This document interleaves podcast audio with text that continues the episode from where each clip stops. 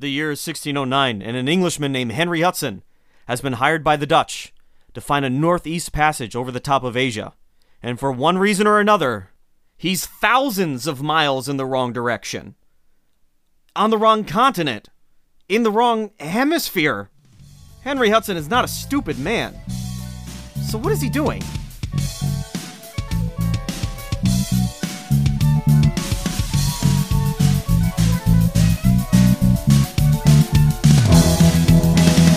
I'm willing to bet that most of this episode will take place at sea. So the background noise is going to be the ocean waves moving in and out. Henry Hudson lived at a very interesting time, especially if you're interested in things like genealogy and you've constructed family trees. There's a certain point where you go back far enough, and unless your relative was some sort of duke or lord or king, the records just start to disappear. And Henry Hudson lives at that moment. He lives at that time where ordinary people are just going to live and die without any record right around the 16th century. And then after this point, during the life of Henry Hudson, this is when we first start to see people in the historical record who aren't dukes and kings and nobles and queens and princesses or important religious figures, but they're really capable people who have accomplished amazing things because they're smart or they're very brave. So Henry Hudson's going to be part of that first generation that we remember because not because of what's in their blood, but because who they became. But because he wasn't born anybody super important, we don't actually know the details of his early life. We don't know his exact birth date or exactly who his family was. We know his family name, but who was his father? Who exactly was his father? Who exactly was his mother? We're not exactly certain. Of course, afterwards, we do have the records. But again, he's right on the cusp of this this moment in history where beforehand you weren't important enough to be known, but afterwards you were. Historians have combed records to try to find who Henry Hudson was, where he came from, what what were his family, what businesses were they in beforehand, and it appears that there were Hudsons or Hodgkins or Hodgsons involved in uh, shipping and boating and exploring the world long before Henry Hudson. We see that there are lots of Hudsons or Herdsons working for the Muscovy Company out of England. That would be a company that worked with shipping between England and, of course, Russia. And the Muscovy Company was similar to the Dutch VOC, but much smaller. And we'll see that later. Henry Hudson is going to work for this company.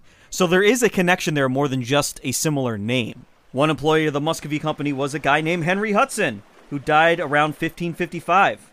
And then we see that he probably had a son named Thomas Hudson, or Christopher Hudson, or t- another Thomas Hudson. There's a very confusing record. So there, you could have two people who essentially have the same name living very close together, and you can assume it's one person.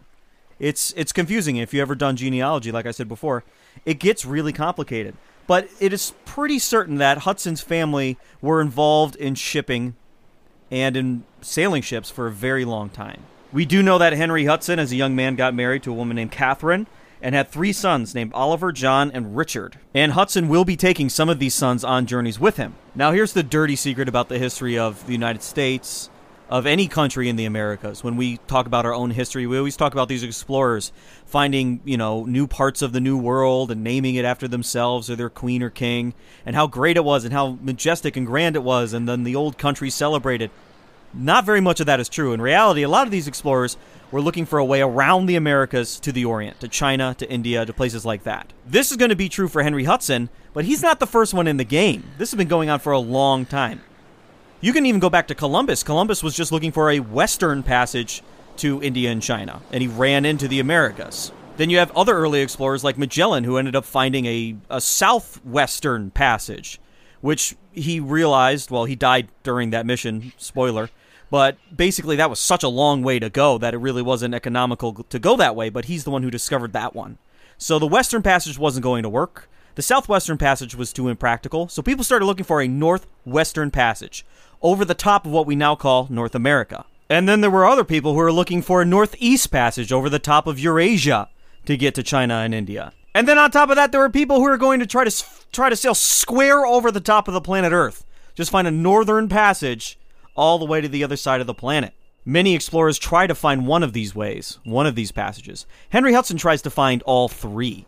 We don't need to go through every single person who tried to find the Northwest Passage. Well, one that is important in this story is Giovanni da Verrazzano, who is from the Republic of Florence, but he was working for the monarchy of Spain at the time.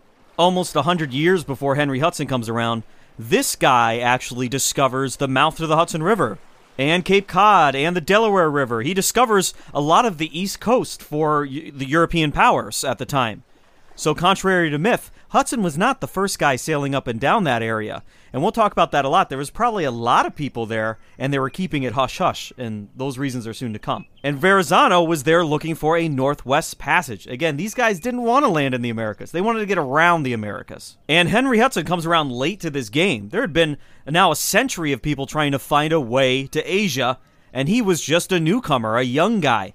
He's going to do four voyages in four back to back years he becomes obsessed with the task of finding his way uh, to Asia faster than going all the way around the Horn of Africa. And as we heard, he was not alone. So why all this all of a sudden do we want to find a way to get there over the sea by not going south, by finding a new way, no matter how many how much danger is involved in it? Why all of a sudden do Europeans want to get to that part of Asia by a different way than all the ways that they know? Well, a couple things happen. Early on, we see the Mongols kind of fall apart all the various empires they created. There was peace in between them, and people could travel between them. That all falls apart. We see that the Byzantine Empire finally crumbles, and the Turks take over, and they block all the overland routes.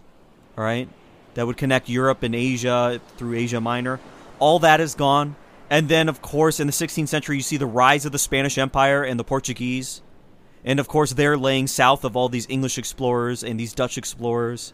And so your southern routes are going to be dominated by Spanish traders, Spanish military, Spanish navy.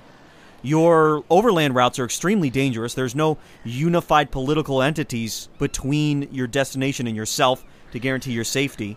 And so that leaves going north somehow. You can go square west, maybe, and we found out really early in 1492, can't really do that. You can go northeast, you can go north, you can go northwest. Those are your choices. So that's how we get to this position. Now, Henry Hudson, on his very first mission, 1607, I believe. Yeah, 1607. He decides, hey, guys, I'm going for it. I'm going straight north over the top of the North Pole to get to Asia. Now, you might think, wow, that sounds insane or that sounds stupid. I mentioned in the last episode, we're going to hear some decisions that sound stupid. But there was actually some signs at the time to suggest that maybe, although it's icy up there, maybe once you get north enough, it starts to warm up a little more and maybe a northern passage would open up and you could just sail straight over the top of the earth, cut out thousands of miles, not have to worry about any other foreign power in your way, and trade with Asia. There were both Dutch and English scientists and mapmakers who thought that this could possibly be true. Because they knew of the phenomenon if you went close enough to the poles, the sun never set. So they figured, well, if you go really far north, it does get icy and the ocean actually freezes over in icebergs and glaciers. Well, that happens because you're you're north, but you're not north enough for the sun to not set. But they knew if you kept going north, there'd be a certain time of the year where the sun was always out. In which case the sunlight would be really weak, but it's constant. So there might be a chance that once you make it through this really icy uh, frontier, there might be a liquid ocean toward the top of the Earth. Now, based on the science at the time, it's not a bad hypothesis. It needed to be tested. Henry Hudson's going to be the guy to test it. I couldn't find any research of anyone trying it before him. He's the guy who's going to be crazy enough to go, all right, guys, let's just go square north, see what happens. During this mission, and all missions except for one, he's working for an English company. He's working for the Muscovy Company, like we mentioned before, because he is an Englishman. There's only one mission where he works for the Dutch, and that's the one he's probably most known for. But on this one, he goes north and he continues to go north and he goes further north until everything gets icy and cold and frigid and dark, and he just keeps going and going. He goes so far north, he discovers places in the northern parts of Europe that seemingly no one had ever discovered before, like the island of Spitsbergen, now part of Finland, I believe? Norway, now part of Norway. And Hudson's a very smart guy. He realizes hey, if I don't find a northern passage, I have to find something to bring back to the investors so that they keep hiring me to do this. So off of the island of Spitsbergen, they actually found whales. And so Henry Hudson, oh, wait a minute, there's a whole bunch of whales here. So he could bring that information back to the Muscovy Company and start essentially a whaling industry there, which is exactly what happened. So he's responsible for the discovery of those islands and the whaling industry off the coasts. And Hudson even goes a little further north from there. And I'm assuming, just because this seems to happen on every single expedition he leads, his crew starts to murmur and gossip amongst themselves and talk about mutinying. Mutinying? Mutinying. I don't know how to say it. You know the word I'm talking about. They, they're threatening to have a mutiny. And this tends to happen to Hudson because he's so forward thinking, and no matter what happens, he always wants to press forward. But as you can imagine, the ice crumbling in around you, and things getting colder, and the nights getting shorter, and you're getting further and further away. And every mile out you go, you know, you have to go back that extra mile. So eventually, Henry Hudson says, I can't go any further north. I'm going to be locked in by ice. And that's, this is going to be the point where he turns around. But he came within like 600 miles of reaching the North Pole, which is pretty good considering he was in a boat and the North Pole is frozen over and, you know, you can stand on it. So quite remarkable, actually. And at that time, it was a record. He had the world record. There was no one keeping track of that kind of stuff, but he had the record for the moment. He came the closest of anyone ever up till that point, and it would be a while before anyone broke that record. And finally, he helped answer a scientific question. He said, Well, once you get to this point, you're going to see pretty much solid ice. So if there is a, a liquid core or a liquid ocean at the top of the world, it's not until such and such of mark, if ever at all. Henry Hudson gets a second voyage from the Muscovy Company with some funding from another company, and he ends up going to look for the Northeast Passage. So now he's going to try to go over what is now Russia and find a way to the Far East that way. On both of these first two missions, he seems to be retracing the steps of a Dutch explorer who went out a decade before him named William Barentz. Hudson must have known that William Barentz also died trying to find the Northeast Passage, and Hudson was going to head in the same exact direction. One has to wonder if Henry Hudson only had the maps of where Willem went, or whether or not he had the actual logs and understood the conditions he was about to run into. At one point, Barentz, about a decade before this, runs into an island, which they're going to name Nova Zembla. It's, it's right above Russia. You can still find it on a map today. And it's described as just this wasteland, frozen solid. And the only animals they really can find on the island are polar bears. So as you can imagine, it just it looks like a Star Wars planet or something. Everywhere you look around you is ice and half frozen water and cold winds. And the only animals you can see are huge polar bears that want to kill you and eat you. And they get stuck in the ice and they get stuck on this island until spring comes and they can get their way out. They end up building a makeshift shelter and hunting polar bears basically to uh, subsist. Could you imagine trying to hunt a polar bear with a sharpened boat oar or something, or a very, very primitive gun? Not a good time. So as Hudson was heading into this, if he knew about what he was heading towards, he, he was indeed a very brave man. And if he didn't know, well, he was about to find out. We don't have the log from some of Hudson's expeditions, but we do from this one. And so I'm going to read from it just to give you a sense of what was going on through his own eyes, because he wrote this one. Some of the other ones were written by other people, but this one he wrote, and get a sense of how things are becoming a little scary and how the mind's getting a little foggy as vitamin deficiencies are obviously kicking in. So we're going to see some mythological characters show up. All right. And so you don't have to listen to me, and I'll uh, I'll even bring down my voice a little bit so it sounds kind of spooky and ethereal. June 8th. From midnight last night until noon today, we figured that by various headings, our general course was north by east. Our latitude was 74 degrees 38 minutes, and there was no bottom at 200 fathoms. In the afternoon, the wind came out of the south southeast and the southeast by east. Throughout the day and the night, we had clear weather, and we are now entering into a black blue sea. June 9th. Clear weather with a wind southwest by east. From yesterday until noon today, we steered northeast with no trouble. Then we encountered ice. It was the first ice we had seen on this voyage, and entered hoping to pass through it. We held our course between north and northeast until four in the afternoon, heading up one ice floe and giving room for another.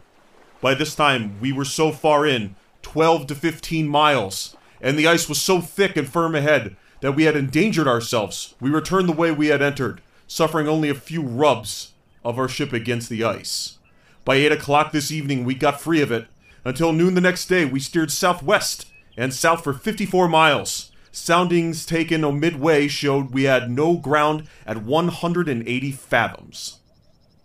June 15th. All day and throughout the night, there was a clear sunshine and the wind out of the east. Latitude at noon is 75 degrees, 7 minutes. By our account, we sailed westward 39 miles. In the afternoon, the sea calmed. With an east wind, we set up sail, heading south by east and south. Southeast. This morning, one of our crew, while looking overboard, saw a mermaid, calling the rest of the crew to come and see her. One more came up, and by the time she was close to the ship's side and looking earnestly at the men, a little after a sea came up and overturned her. As they saw her from the navel upwards, her back and breasts were like that of a woman's. Her body was as big as ours, her skin very white, and she had long black hair hanging down behind her. In her going down, they saw her tail, which was like the tail of a porpoise, and speckled like that of a mackerel. Thomas Hiles and Robert Rayner were the men who saw her. June 20th. Fair warm weather today. At 4 o'clock this morning, we had the soundings at 125 fathoms. Here we heard bears roaring on the ice, and there were an incredible number of seals. We had soundings at 115 fathoms, and later 95 fathoms, with the bottom of sandy mud. We had the sun on the meridian north by east and half a point easterly. Its height was 7 degrees 20 minutes from 12 o'clock last night until 12 o'clock this night. We had made 36 miles to the southeast by south and 10 and a half miles southeast. The ice always being off to our port. The wind today was being north and northwest. June 30th, calm, hot, and fair weather. We weighed anchor in the morning and by rowing and towing came to anchor at noon near the previously mentioned island in the mouth of the river. Very much ice was being driven out to sea about six miles from us. It was being driven towards the northwest so fast that by midnight we could not see from the lookout. At the island where we were anchored lies a small rock, covered with 40 or 50 sleeping walruses, it being so small that this was all it could hold. I sent the crew ashore to kill them, leaving no one aboard except my boy and myself.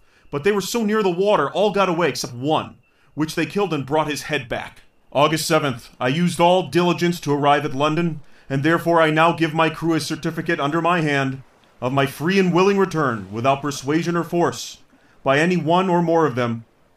For when we were at Nova Zembla on the 6th of July, void of all hope of finding the Northeast Passage. I jumped around a little bit in reading this travel log just to give you some of the uh, more interesting highlights. The first thing you must be saying to yourself is a mermaid? Really? They saw a mermaid.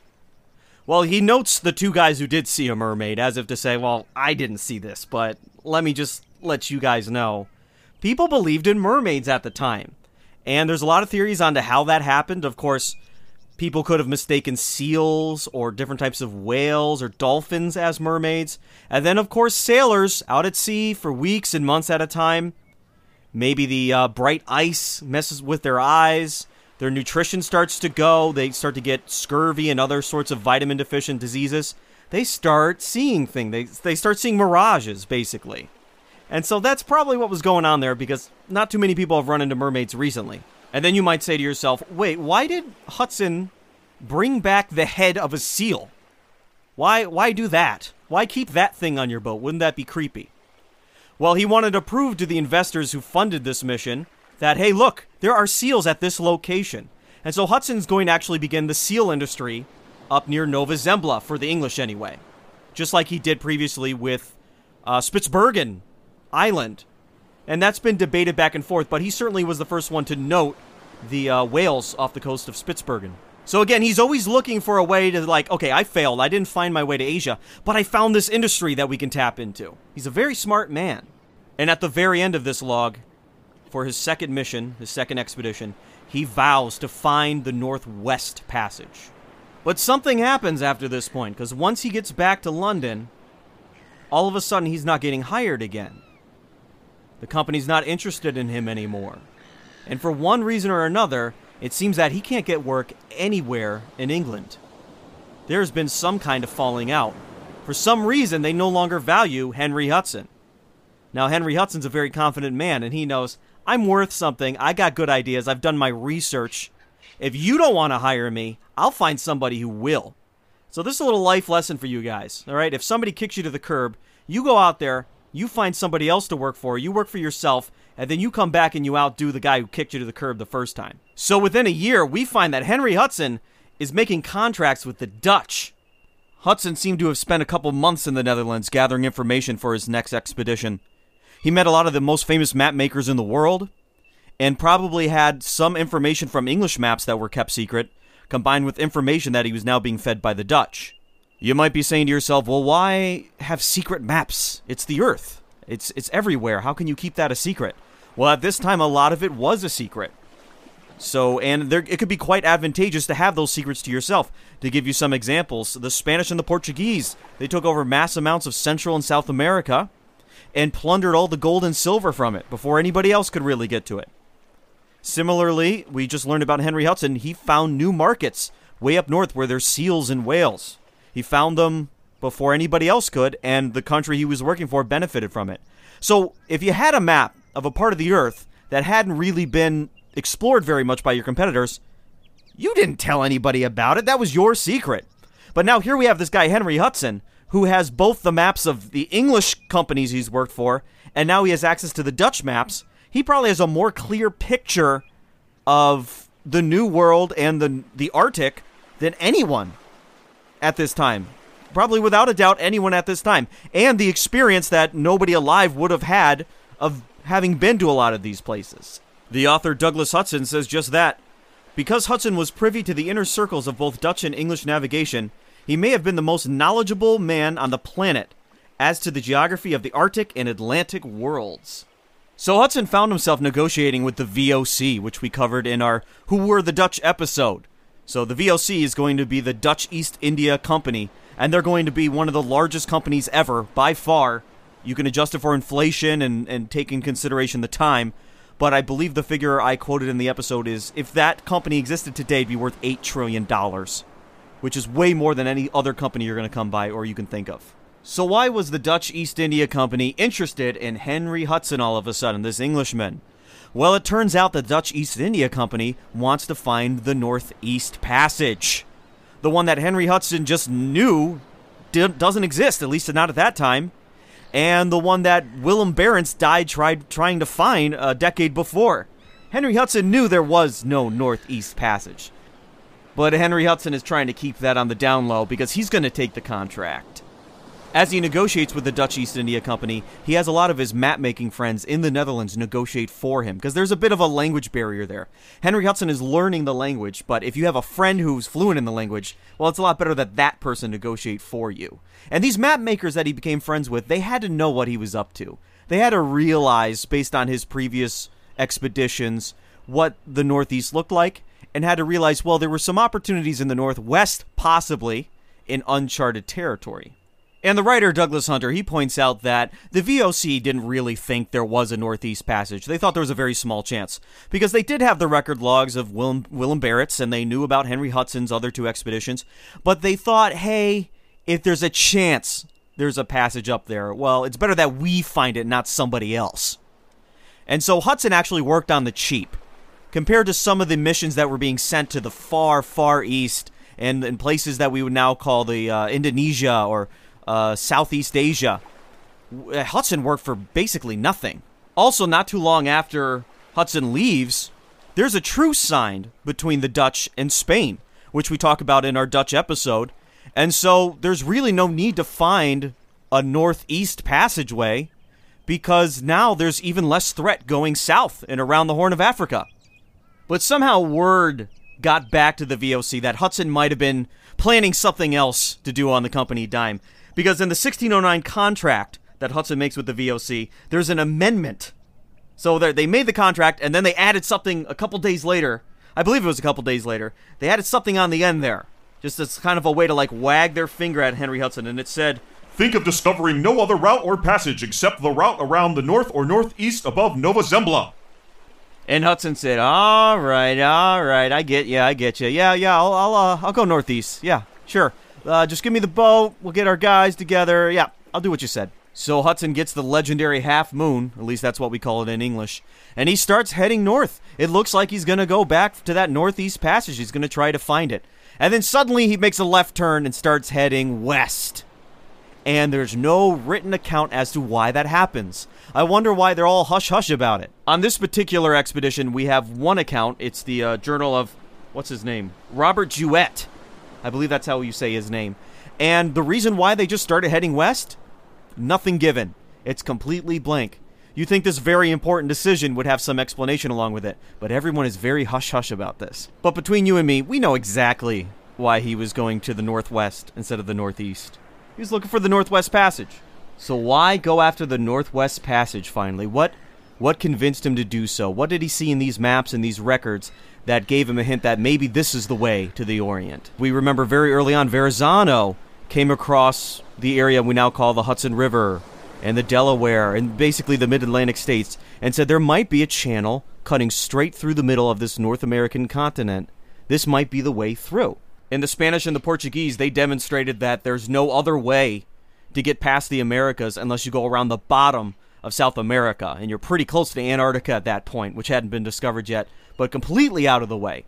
So that takes all the southern latitudes out of the equation, takes out the equator, that whole area, the tropics, brings you all the way up the east coast. Then you have a bunch of English sailors, which Hudson might have known about, or even, geez, he would have probably have been a young man when these guys set sail. He could have been on these boats. We don't exactly know who were on all these missions. But Martin Frobisher, John Bovis, they, they went to the extreme northern parts of the globe looking for a northwest passage way far north. And they couldn't find anything. They got locked in ice and came back all disappointed. So Hudson knew wait a minute. Okay, can't go south, can't cut through the middle. A lot of the uh, low latitudes up the North American coastline, that's not going to work. And then if I go really far north, that's not going to work either. So the only viable, possible way that there could be a northwest passage at this point, Hudson knew, would be through this mid Atlantic latitude, somewhere between what we would now call, you know, north of Virginia and then south of Nova Scotia. There must be a way in somewhere. If there is a way at all, it's got to be in there because everything else has been kind of ruled out by this point. Hudson, probably being the only one who possessed all these little pieces of information, was able to deduce that the way through has to be there or it doesn't exist at all. The English and the French, receiving some vague descriptions from Native Americans, made rough maps and estimates of what the area that Hudson was going to explore would have looked like. So Hudson actually had kind of an idea what he was going to find already, because there had actually been Europeans in the area previously. So between French sources and English sources, the Native Americans seem to describe that there's a number of navigable rivers in what we would now call New York State and then at a certain point, those rivers connect to very large lakes or very large oceans. Who knows? Huge bodies of water with waves and whatnot.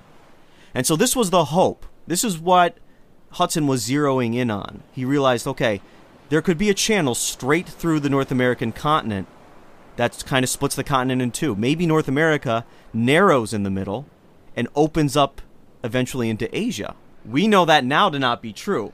But at the time, that was the best guess of what was going on, based on the Native American descriptions and descriptions from people from Jamestown, the English colony of Jamestown. People there were saying, you know, I think there's a Northwest Passage just a little bit north of here. So fellow Englishmen were saying, I think it's pretty close by. And of course, that could have been hype just to get people to move to Jamestown. In fact, just a year or two before Hudson set sail, there's an Englishman named George Weymouth, who Hudson must have been aware of, or he probably knew the guy, he made it all the way to Maine, and Weymouth looked around and said, "You know, there's probably a way. All these rivers seem to cut in pretty deep, and there seems to be a lot of, a lot of uh, western water up ahead of me here. So maybe everything just kind of curves in, and there's a way through." So even he, 1605, was thinking, "Oh man, I must be pretty close to this." And we know now that that even John Smith, the famous John Smith from Jamestown, with the whole Pocahontas affair and everything, which isn't exactly accurate, probably the way you learned it, but we're not going to get to that right now. John Smith was sending Henry Hudson maps. So Hudson had the best, most accurate information at the time, and it said, you know what? If there is a Northwest Passage, it's going to be right here. And so that's exactly where Henry Hudson was intending to go, even though he told the Dutch he wasn't. He knows there's no Northeast Passage. He's going to go find the Northwest Passage, and he's going to do it on the Dutch dime. So now Hudson's going to head due west now, remember at the t- at this time, there's no Google Maps. There's no MapQuest. They don't have a, a big book of complete atlases of every section of the world and everything else. There's no way to know exactly where you are unless you have the right tools and you take the right measurements. So, how did sailors at this time find out anything about where they were in the world? First, let's ask how did they measure speed? Never mind direction, let's just see if they can measure speed. What they would actually use is a, a coiled rope with knots in it, and that's how they would measure speed. This is where we get the term knots when you hear about knots in sailing. This coiled rope would have knots in it at certain intervals. Really depended on what you had your setup for. It could be a knot at every mile, half mile, tenth a mile. Doesn't really matter in this case. And you would have an hourglass that was set to expire in one hour, let's say. So you got your one hour hourglass, and then you threw out your rope with a weight on it, and then you would see how many knots you would lose over the course of that hourglass time. So you lost five knots in one hour. So now you know you did five knots an hour. That's how you would measure speed. And then you'd have to crank that thing in. So that would you you'd probably develop some pretty strong forearms measuring your speed every now and then.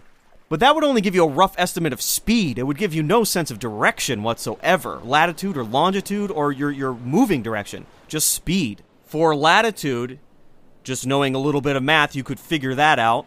So depending on the time of the year, the exact date, you would wait until high noon and then measure the height of the sun in, in the sky in terms of degrees. So if it was straight over your head, it'd be 90 degrees.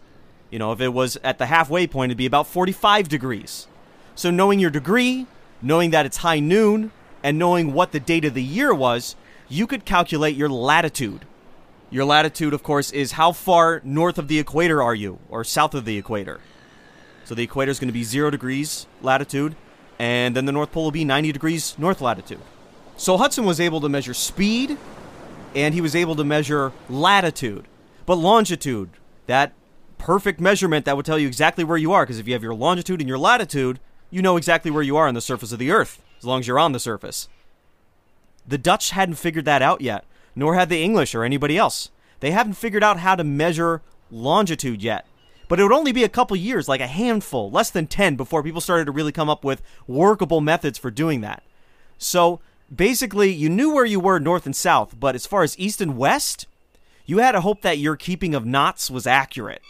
And of course, it's always off by a little bit, so after weeks and weeks of adding these knots together, you're going to be off by quite a bit. And that's a big reason why the maps before, you know, 1650 or so all look really distorted compared to the maps we see today. There's other reasons, but that's a big part of the reason is that you really don't know your east to west so much as your north to south. That's how measurements got done. Hudson's Half Moon, well, it was a good ship. It was it was uh it didn't it wasn't any bigger than it needed to be, and it was pretty fast for the time. At most could probably go about 100 miles in a day. And it was a sailboat, so it was powered by the wind. If there was no wind, or the wind was not blowing in the right direction, you would go a lot slower. So you're, this is a time where even the strong European powers and their big ships are all dependent on nature blowing the wind in the right direction for them. So you could go 100 miles in a day, you could go 8 miles in a day. Who knows? Or you could hit an iceberg and crash and die, get stuck in a storm and, you know, turn over and die. It's a crazy time. We know on his way to North America at a certain point he decided to chase a Spanish or Portuguese ship he saw way off on the horizon, but the ship got away.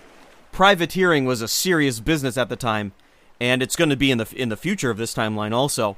If Hudson can pick up a ship full of gold or silver, wow, you know, that's going to make the investors really happy and, you know, you might tuck a couple coins away for yourself, who knows. When Hudson gets to the coast of Labrador, which is now part of Canada, he goes ashore and he salts cod on the shore. Here's another dirty little secret from history people from Europe have been salting cod off the shore of Labrador for a long time at this point. In fact, there's evidence that sailors and fishermen knew about Labrador in North America and, and the areas around it before Columbus even set sail. So, again, this is one of those little secrets where Europeans knew about North America and they weren't telling anybody. Because, hey, I'm a sailor and I'm a fisherman and I could fill my ship with dried out salted cod, bring it into harbor, in Portugal or England or wherever, sell it for tons of money, and then go back and do it again because there's nobody else out there fishing and taking it all away from me. So, yeah, Europeans knew about North America before Columbus came around. And one of the areas they knew about was Labrador and the cod that was there. It was a huge industry. So Hudson and his crew of 16 take this as an opportunity to replenish their supplies because who knows where this is going to take them. If they can make it to Asia this way, it's going to be a long trip. They're going to need provisions. And just in case you don't believe me about this European contact thing, when Hudson landed off the coast of Labrador and later he, he stopped off in Maine, which of course wasn't called Maine yet, the natives there already knew about Europeans. They already had some European goods, they already knew some European words, perhaps some French words. So anywhere that Hudson shows up and the natives are running to the shoreline with furs, Hudson can be pretty sure, oh, there's been some people here before from Europe. Because as we've learned about with the Native Americans in our Haudenosaunee episodes, Native American furs were very common. They didn't they didn't come and welcome other Native Americans with furs. Everybody has furs. That wouldn't make sense. They would come with tobacco and other little small valuable offerings, flint, things you could trade with. Everybody had furs. But when they when the Native Americans come to shore with furs on sticks like, "Hey, literally swinging the one trading good the Native Americans had for Europeans, you can be sure Europeans had been there before. So we know, from Labrador all the way down to Maine at least, there had already been Europeans there. Henry Hudson was not the first. So, having no sense of his longitude, Hudson wanted to make sure that he was exactly where he should be on the map to start looking for that passage, right, right where he needed to be. So, what he's going to do actually is he's going to overshoot what is now New York Harbor He's going to overshoot most of New England and now what we used to call the middle colonies, middle states, and he's going to go right down almost to Jamestown, right to where his friend John Smith lives. Of course, he's in a Dutch boat, so he can't actually go to Jamestown, but he's going to go right outside of it, right before being spotted, just so he knows where exactly he is. Because once he can go, that's Jamestown, or I'm right outside of Jamestown, he knows where on the maps he has he is, and he can start heading north looking for that elusive Northwest Passage. So, barely escaping notice of the English, he heads north along the North American coastline. And he discovers Delaware Bay, and then he comes up into what's going to be New York Harbor.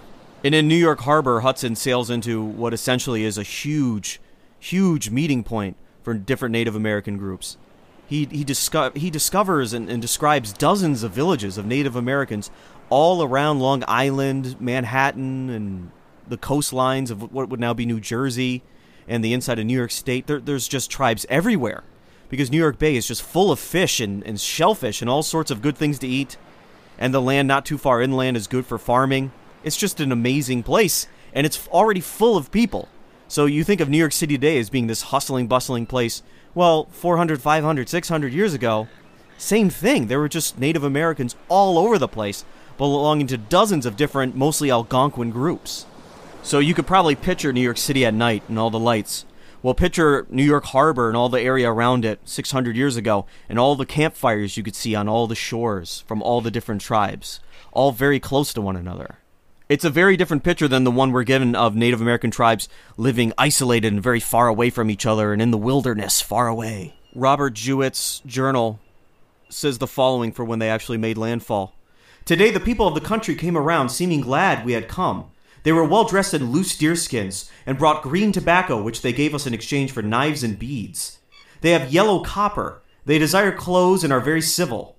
They have a great amount of maize and Indian wheat, from which they make good bread. The country is full of large, tall oaks. By greeting the Europeans with tobacco instead of furs, that might be an indication that maybe Europeans hadn't really come inside of Hudson Harbor before or at least hadn't come in a long while, because they came out with the traditional offering you would offer another Native American. Europeans at this time not having much a taste for tobacco. They haven't quite discovered it yet or had the chance to get addicted to it. Before Henry Hudson, of course, goes up the Hudson River, he spent a long time going back and forth and sending out little search parties back and forth to kind of get a sense of what New York Harbor looked like and the northern side of Long Island and the, the whole area with all these craggly little inlets and things like that. He wanted to get a sense of what the opening looked like and who was around and what kind of natives were there and what did they want to trade for. Because again, he's looking for potential markets. If I can't find the Northwest Passage, I better find something to bring back to these people. Robert Juet's entry for September 6th. It was fair weather in the morning, and our master sent John Coleman with four other men in our boat to the northern side to sound the other river, which was 12 miles from us. Along the way, the water shoaled to two fathoms, but north of the river, there was 18 and 20 fathoms in a good anchorage.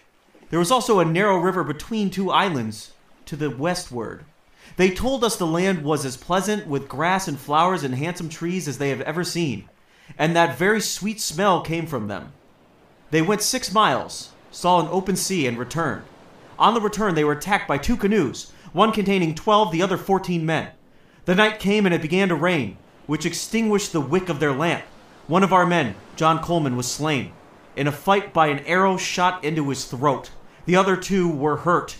It grew so dark they could not find the ship that night and had to row back and forth. The current was so strong that their grapnel could not hold them. September 7th. Today was fair. At 10 o'clock, they returned to the ship, and brought our dead man with them. We carried him ashore, buried him, and named the point after his name, Coleman's Point. Then we hoisted aboard our boat and raised the side of our ship, with waste boards for defense of our men. We remained at anchor all night, keeping a careful watch. September 8th. Very fair weather. We remained at anchor and kept very quiet. The people came aboard and brought tobacco and Indian wheat to exchange for knives and beads.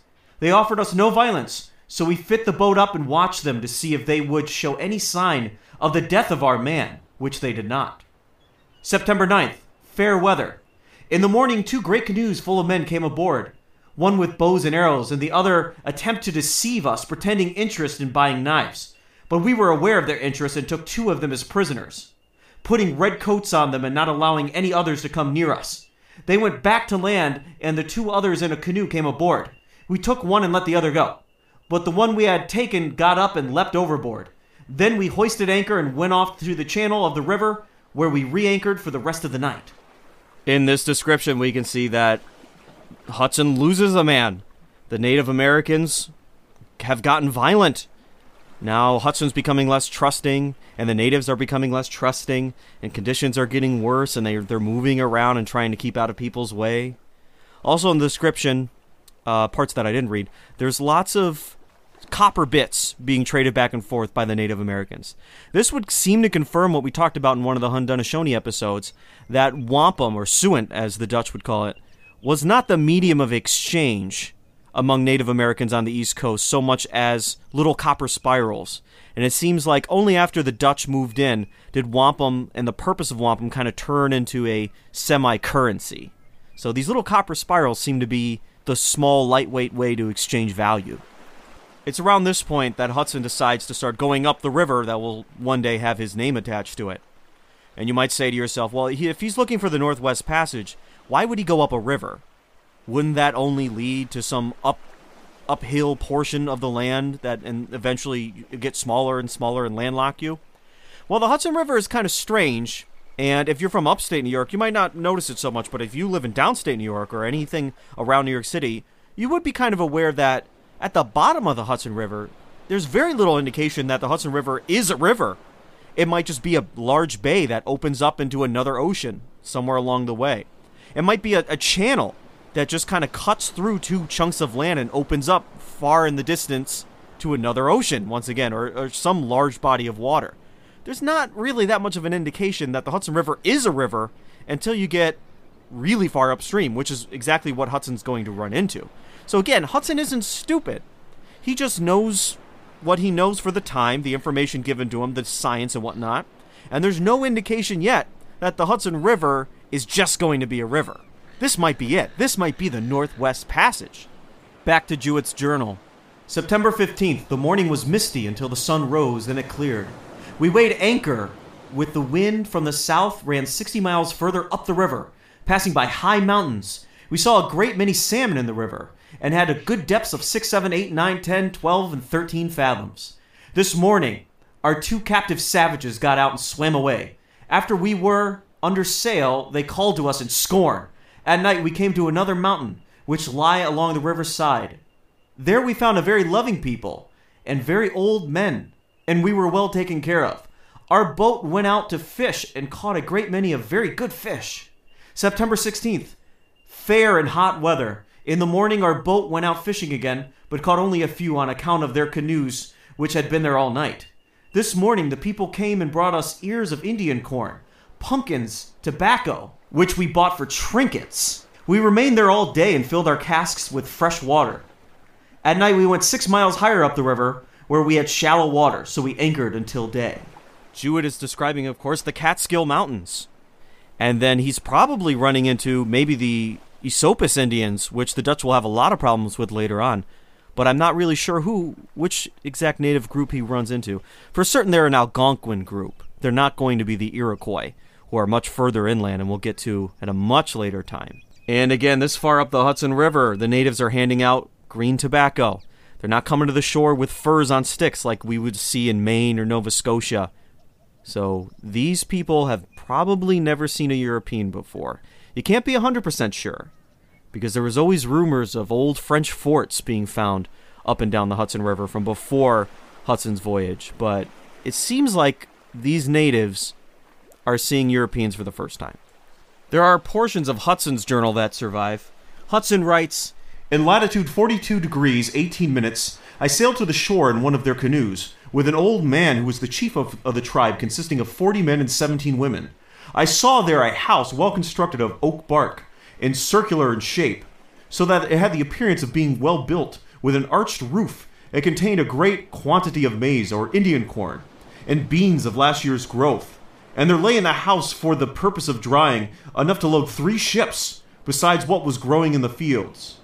On our coming into the house, two mats were spread out to sit upon, and immediately some food was served in well made red wooden bowls. Two men were also dispatched at once, with bows and arrows in quest of game, who soon found after brought a pair of pigeons, which they had shot. They likewise killed a fat dog, and skinned it in great haste, with shells which they had gotten out of the water. They supposed that I would remain with them for the night, but I returned after a short time on board the ship. The land is the finest for cultivation that I have ever seen in my life or set foot upon, and also abounds in trees in every description. The natives are a very good people, for which when they saw that I would not remain, they supposed that I was afraid of their bows, and taking the arrows, they broke them into pieces and threw them into the fire. You can hear in Hudson's description the relief from being up in Nova Zembla and fighting polar bears and ice and icebergs and just death all around and freezing frigid temperatures. Being in this nice land with tall trees and wonderful mountains and nice little valleys full of grain to eat and corn and friendly natives this far upstream who just want to feed him and give him, you know, tobacco to smoke and who are willing to break their own weapons and throw it on the fire. There's guys willing to go out and hunt for him just the the relief and the like wow you know I, I really lucked out this time i'm not in the middle of nowhere now. This is a nice place. And at this latitude we're not looking at the Esopus anymore. Maybe we are but we might be coming up on the mohegan tribe. It's really difficult to discern between these algonquin tribes who live so close together because culturally and linguistically they're so close together. But hudson does seem to describe a large wigwam like structure rather than a longhouse so we're assuming this is an algonquin people. Hudson makes it as far north on the river that will soon be named after him as Albany or maybe Troy, New York. It's difficult to say based on his measurements and the uh, level of accuracy. And then he sent a, a couple guys in a smaller boat up even further, and they might have made it as far as Cohoes. And it's really hard to tell. But at a certain point, Hudson realizes wait a minute, this is a river. It's just going to get smaller and smaller and that's going to be it. We're going to be landlocked. This is not the Northwest Passage. So where I teach right now, actually, I have the Hudson River right outside the uh, window, and not only is it right outside the window, but it's it might possibly be exactly where Hudson decides to turn around and go home. So I'd like to point that out to the kids that uh, everything north of us, he looked at and said, "Nah, don't like it." So again, you might say to yourself, "How did Hudson not realize when he was, you know, in modern day Albany?" that this was a river. Well, you know, last year I was down in Kingston and I was looking at the Hudson River, and the water was actually, it appeared to me on the surface, to be flowing north. So it was flowing away from New York Harbor. This is in Kingston, which is like an hour north of the city. So uh, the Hudson River actually is affected by tides for a very long time. So as Hudson was going up the river, he saw, he might have saw at that time of year, that the waves seemed to have been going north. So, as far as he knew, there was a lower elevation up north, and the water was headed in that direction. Like I said before, depending on the conditions, the Hudson River doesn't seem like a river. And you can go as far north as Albany and not quite understand what you're looking at. Again, there's no MapQuest. In fact, Henry Hudson, by going up the Hudson River, was literally sailing off the known world.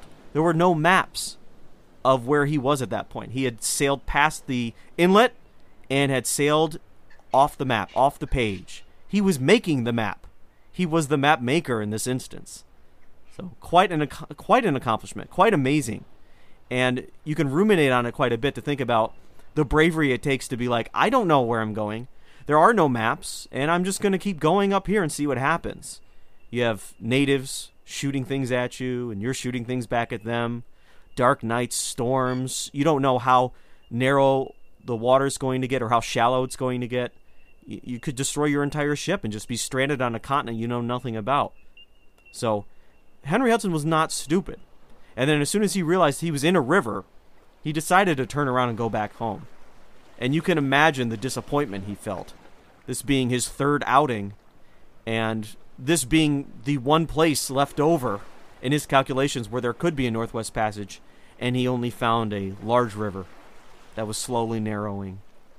So Hudson decides to turn back and return home.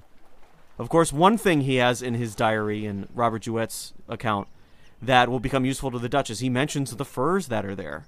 And so, whether he was aware of it or not, he's going to start New Netherland. Because the only reason New Netherland is going to exist is that the Dutch are going to know about the furs that the natives have there. Imagine in an alternative world if Henry Hudson's third expedition was for the Muscovy Company, for the company he's worked with all along. It's pretty clear Henry Hudson would have headed in the same exact direction. He was pretty dead set on looking for the Northwest Passage, exactly where the Hudson River is. And so you have to wonder geez, if Henry Hudson found it for the English, none of our upcoming story would have happened. There would have been no New Netherland. The middle colonies, as you probably learned in social studies class, might have just been part of New England or part of the southern colonies. That distinct culture that exists in the middle of our country, the New York City culture, the New York culture, the Philly culture, all that. The, the story would have been completely different. There would have been English people there far sooner, and they would have come from different backgrounds, and who knows? It's part of alternative history. It's it's something that writers can write about going forward, but you wouldn't see the New York City you see today had Henry Hudson been working for the English. So, although Henry Hudson turned back with great disappointment, he had already changed history, and he wasn't even aware of it. So, his his personal failure, the feeling of loss and failure that he had inside of him, history could look back and say, "No, Henry Hudson, you didn't find the Northwest Passage." But what you laid down, the pieces, the dominoes you pushed over, are going to cause all sorts of interesting things and amazing things. And Henry Hudson, you did a good job. A later Dutch writer and resident of New Netherland, Adrian van der Donck, he writes about oh the natives, the natives in the neighborhood here. They describe seeing Henry Hudson for the first time, and and oh the the ship was so amazing to them. They'd never seen anything like that, and they thought the Great Spirit was in it, and, and the boat was a huge house. Now, van der Donck and other Dutch writers and diplomats, they're going to use Hudson's voyage as justification for owning the area. So we'll talk about this, the idea of European land ownership and land claims. But the Dutch were able to say, nope, this area, the Hudson River, the area we call now we now call New York, New Jersey, parts of Connecticut, parts of Pennsylvania and Delaware, we own this because Henry Hudson was hired by us and he's the one who first set foot on it. So part of their ownership over the area was to point at Henry Hudson and say, nope, he discovered it first. And so later Dutch writers will come up with these fantastic accounts of how the natives were amazed to see Henry Hudson because he was the first European to show up there and they'd never seen anything like that before. Of course, based on the own their own surviving accounts from this mission, we know that there were natives who had seen Europeans before, especially near the shorelines. But that didn't help the Dutch case to say I own this land. So on the return journey, we know that Hudson brought some natives back to the old world with him and I don't think we know exactly what happened to them, what their fate was. Now, there were a lot of diseases in the Old World that the New World residents, natives, didn't have much exposure to. So, you know, it's sad, but it's unlikely that these natives survived. We also know that the Half Moon made an unexpected trip to England on its return to the Netherlands, which would be a big no no for the Dutch East India Company. Because here you have an English sailor, and all of a sudden he's taking a side trip to England you know, is he going to tell the English about where he went? Is he going to deliver secret maps? There was a lot of speculation about what he was doing there. But it seems that the the British crew, because because some of the crew were, were English, simply wanted to be returned back to England directly and not have to go back to the Netherlands and then turn around and uh, end up in England. But here's a Henry Hudson conspiracy. Was he working for the English all along? Well, probably not, because as we're going to see in the uh, upcoming couple of years here, it's not the uh, English who show up around the Hudson Harbor so much as the Dutch. So it's unlikely that English were tipped off right away. We're going to see some people sailing up north from Jamestown to scout out the coast, but they're not looking for furs, especially. They're not looking to settle. So it seems unlikely that Hudson had this in mind and was smuggling information, although it is interesting to speculate and it does make for a juicy bit of gossip. When Henry Hudson returns to the Netherlands, as you can imagine, it's not a good time. The company is angry at him, obviously, because he went northwest instead of northeast. Especially after it was amended in his contract that he would go no other way. And then he almost immediately goes another way. Not to mention he stopped over in England, so that's the Netherlands' main competitor. As you can imagine, the Dutch were not too keen to rehire Henry Hudson. So eventually he gets the boot. He gets paid and everything, but he winds up in, in the next year back in England. And here, because of all the legends of his exploits, he gets funding from the British East India Company and from the Virginia Company. And they said to him, Henry Hudson, you're going to find the Northwest Passage. I-, I feel it. I feel it in my bones. I think you're onto something here. So Henry Hudson, he went back to his maps and he said, well, where where is a hole in, in all these expeditions? And now we have a hundred years of, of evidence and information. Where has an explorer not explored yet? So we have the entire all the Spanish and Portuguese possessions, so all of South America, they know there's no way through Central America, around Florida, all the way up the East Coast. Now now we have, you know, Delaware River, we have the Hudson River, what is now Connecticut. He knows all of that doesn't contain the Northwest Passage. He knows further up in what's now Massachusetts. Of course, he landed in Maine. He went all the way up to Nova Scotia. And then he referenced earlier explorers who explored the far north. But he, he found one little pocket one little area left that could possibly hold a northwest passage. So on Henry Hudson's fourth voyage, he's going to head for that little pocket way up far in the north. And this story's a little off topic because Hudson's third voyage is when he basically establishes the legal claim for New Netherland. So that's our story. But I'm going to continue on the fourth voyage because it's interesting stuff and I think you should know it, so please listen. On his fourth voyage, he ends up being stuck in the bowl of land that's now called Hudson's Bay. If you look at a map, look look at Canada, look up into the north there, and you'll see that big area of land cut out like a huge eye. And there's a huge chunk of water there now, named after Henry Hudson. That's where Henry Hudson finally got a boat into. And he figured this has to be the way to the Northwest Passage. I'm so far into this continent now, and it opens up into this big body of water. Surely, if I just keep going, I'll go over the top of the whole continent and I'll be in the Pacific Ocean, right? Of course, like I said, he's making these maps for the first time. Hudson's Bay is just cut out, it's a big old circle. So he just went around that thing. And if you go around that thing in a boat, you pretty much come out exactly where you went in, especially at this time, with how much of the northern parts of your map that you're probably looking at right now would have been frozen over. So Henry Hudson didn't know it, but as soon as he entered, he was at a dead end. It's like entering a maze, and it's just going to lead you back to where you came from. So he's exploring Hudson's Bay, which is massive. I, I don't know how big it is exactly, but I don't know, the size of the Midwest? It's huge. And it gets late in the year, and his boat actually just gets frozen in the ice. They're stuck. Him and his crew are stuck in the northern reaches of the planet. This is worse than any of his expeditions to the northeast, to Nova Zembla. His men get sick, they get scurvy, it's freezing cold. You're spending the entire winter waiting to unfreeze on a boat in the middle of a frozen sea. When spring comes and they can finally thaw out the ice and get the boat moving around and they could probably make their way back the way they came and home to safety. Henry Hudson, we know him. It's been four expeditions. Henry Hudson this time does not want to turn around. He is driven to move westward, find the Northwest Passage, be the one. But wouldn't you know it, once again, his crew mutinies. Hudson, his young son, and a couple of his loyalists were put into a shallop, like a large rowboat, and just set adrift in the middle of icy Hudson's Bay. And the rest of the crew took his ship and headed home. This is when we get into another cover up or conspiracy. The two men who orchestrated the mutiny, who were supposedly the leaders of the mutiny, and so would, you know, face the most severe crimes for it, die on the way home. Of course, many people say, "Oh, this this is this sounds fishy." So what probably happened is there was a mutiny, and these two guys were either put on the rowboat with Hudson, or they died on the way back, and then they said, "You know what? Let's blame it all on these two dead guys, so we don't get in trouble for being mutineers." Because of course, the most common um, sentence for being a mutineer is death. So the entire account of the return journey after they dump Hudson in the middle of Hudson's Bay, which wasn't called that at the time, is probably fictional. It's probably just a long document invented to make the mutineers look good, make their reasons look sane, make their actions look humane. And you could take it to be as truthful as Harry Potter. But we do know when they returned, they didn't receive a mutineer's sentence. Well, let's return to Henry Hudson and that shallop with his young son. What happened after this point? We have no idea. That's the last record of Henry Hudson. It's over. Four expeditions. Again, like I said, born at the beginning of recorded history as far as ordinary people were concerned. We don't know his exact birth date, who his parents were.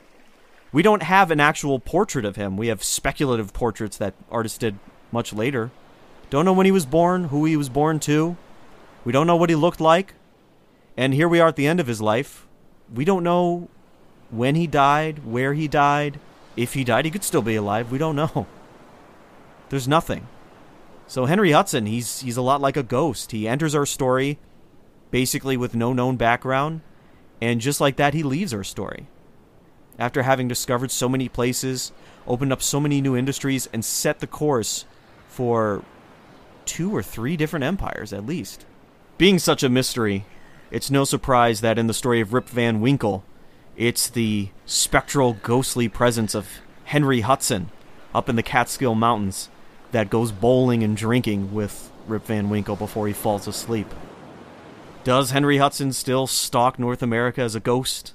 Or a never dying man? Or did he freeze to death in the boat? Was he killed by Native Americans? Did he find his way to shore and was adopted by Native Americans? There are no answers. I have nothing to give you. But we do know that in Henry Hudson's time, there was no Northwest Passage, and there was no Northeast Passage. He was looking for something that just wasn't there. Not yet, anyway. Due to global warming, there is now a Northwest Passage that you can take in a boat over the top of Canada. And of course, now there's a straight Western Passage because of the Panama Canal. And then it wouldn't be for about another hundred years until the Russians established a Northeast Passage. Hudson, a man truly ahead of his time, was searching for something that only existed in the future. I'm Eric Yanis. This has been the Other States of America History Podcast. I hope you enjoyed listening.